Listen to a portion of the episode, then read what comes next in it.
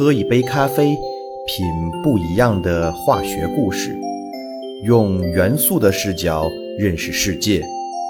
欢迎来到元素咖啡。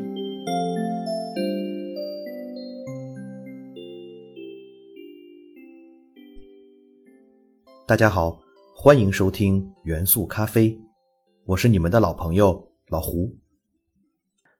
关于生命。元素咖啡已经向大家介绍了形成地球生命最重要的元素——碳元素。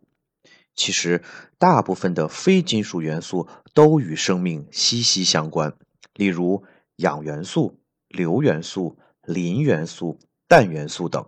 本期老胡就跟大家介绍介绍另一个重要的非金属元素——磷元素。磷元素原子序数十五。位于第三周期第五主族，在前面的节目中，老胡跟大家介绍的电子排布知识，就可以得出磷元素拥有三个电子层，第三电子层拥有五个电子。磷元素对生命的意义十分重大，它存在于人体所有细胞中。在碳元素的节目中，老胡已经讲过，生物体内的所有能量本质上都来自于太阳。植物通过光合作用，以糖类化合物的形式将太阳能储存于碳碳化学键中，而人类通过摄取食物直接获得糖类等能量物质，然后在体内将碳碳化学键打开，从而释放能量供自身使用。其实，碳碳化学键中的能量释放出来以后，人体并不能直接使用，这个时候就需要磷元素登场了。人体内存在一种物质，叫做三磷酸腺苷，英文名称为 ATP。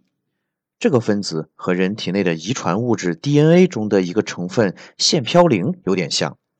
三磷酸腺苷的作用就是将碳碳化学键中的能量承接过来，然后供应给人体的细胞来使用。如何使用呢？ATP 分子中存在三个磷酸集团。当人体的细胞需要能量时，ATP 分子便会脱除一个磷酸分子，也就是打断一个磷酸酯键，从而将磷酸酯键等中的能量释放出来。释放一个磷酸的 ATP 就会变为 ADP，也就是二磷酸腺苷。二磷酸腺苷可以重新吸收糖类物质氧化释放的碳碳化学键中的能量。并结合一个磷酸，重新形成 ATP，从而实现循环使用，成为糖类物质到细胞之间的能量传递使者。如果人在短时间内发生剧烈运动，ATP 所传递的能量也会在短时间巨大需求的情况下供应不上。这个时候，体内还有一个高能物质会短暂供应应急能量，这个物质叫做。磷酸肌酸，从以上的过程我们可以看到，无论是常规能量还是应急能量，人体细胞都是不能直接使用碳碳键释放的化学能的，而只能使用磷酸酯键释放的化学能。所以是磷元素保证了人类一切新陈代谢活动的正常进行。有小伙伴一定会好奇了，三磷酸腺苷。变为二磷酸腺苷后，为什么不再继续脱出一个磷酸，变为单磷酸腺苷，也就是 AMP 呢？这样能量的释放量岂不是更大？这个想法没有问题。其实 ATP 分子确实可以连续水解并释放两个磷酸，形成 AMP，但是 AMP 却很难反向再吸收能量。形成 ADP 和 ATP，这样就造成了 ATP 分子变成一次性使用的了，不能做到循环使用，从而大量的流失。故而在生命体内，ADP 一般不会再进一步水解。当然，凡事都有例外。人在将死的时候，人体内的 ADP 就会大量水解形成 AMP，甚至是 AMP 还能再进一步水解。把第三个磷酸全部脱除，短时间内人体释放了大量能量，导致各项衰弱的机能瞬间恢复了，并达到良好的状态。但是前面我们已经讲了，ADP 的进一步水解是很难可逆进行的，人体用近乎自杀的方式将体内的所有能量物质不可逆的消耗殆尽，只换回了生命短暂的光辉。当能量物质彻底水解后，人也就与世长辞了。这个短时间的生命提振，也就是我们民间常说的回光返照。除了充当人体内能量传递的使者，其实人体内到处都有磷元素的身影。我们知道，人体内的遗传物质是 DNA，也就是脱氧核糖核酸。DNA 分子是由成千上万个脱氧核糖核苷酸分子相互缩聚而形成的天然高分子化合物，与 ATP 分子内部的磷酸连接方式相同。DNA 内部的核苷酸分子之间也是通过磷酸酯键相互连接形成的高分子，所以磷元素是人体遗传物质的必备元素。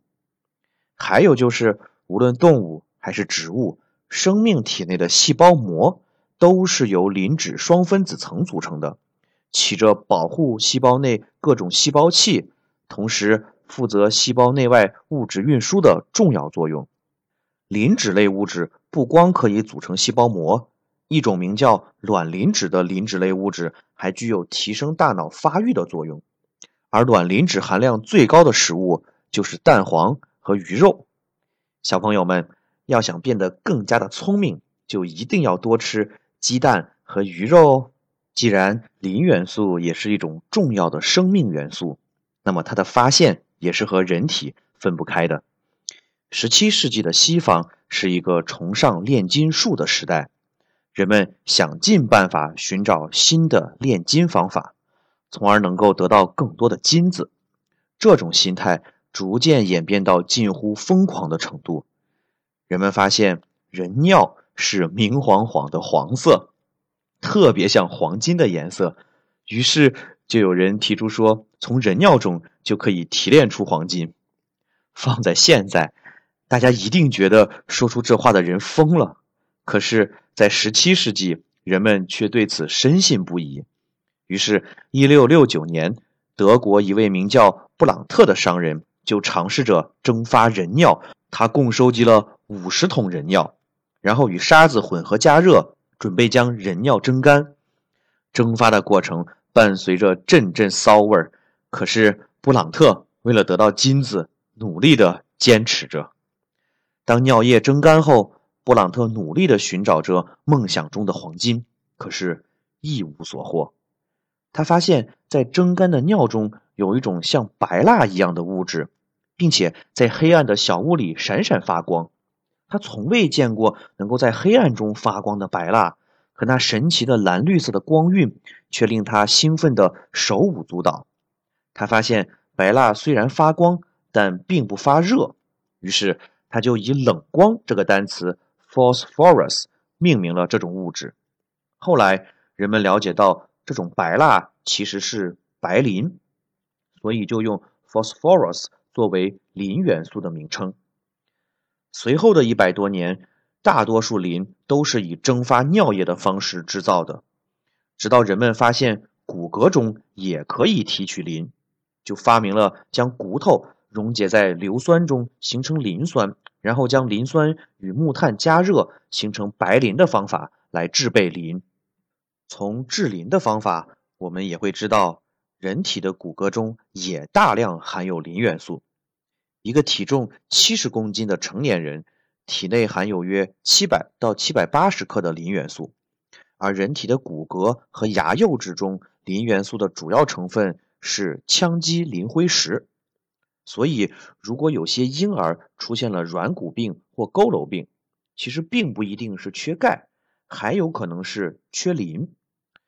人到成年的时候，虽然骨骼已经停止生长，但其中的钙与磷仍在不断的更新，每年会更新大约百分之二十。也就是说，每五年，人体骨骼内的钙和磷就会完全更新一遍。我们在元素咖啡第五期氟元素那一期讲过，我们刷牙的时候使用含氟牙膏会增强我们的牙齿，其中的原理就是氟元素会进入羟基磷灰石的晶体结构中，从而形成氟磷灰石，使得我们的牙齿更加坚固耐用。这一期我们对磷元素做了简单的介绍，主要从生理的角度给大家阐述。下一期我们将从磷元素的化合物以及工业用途的角度。与大家分享磷元素更多的有趣故事，我们下期见。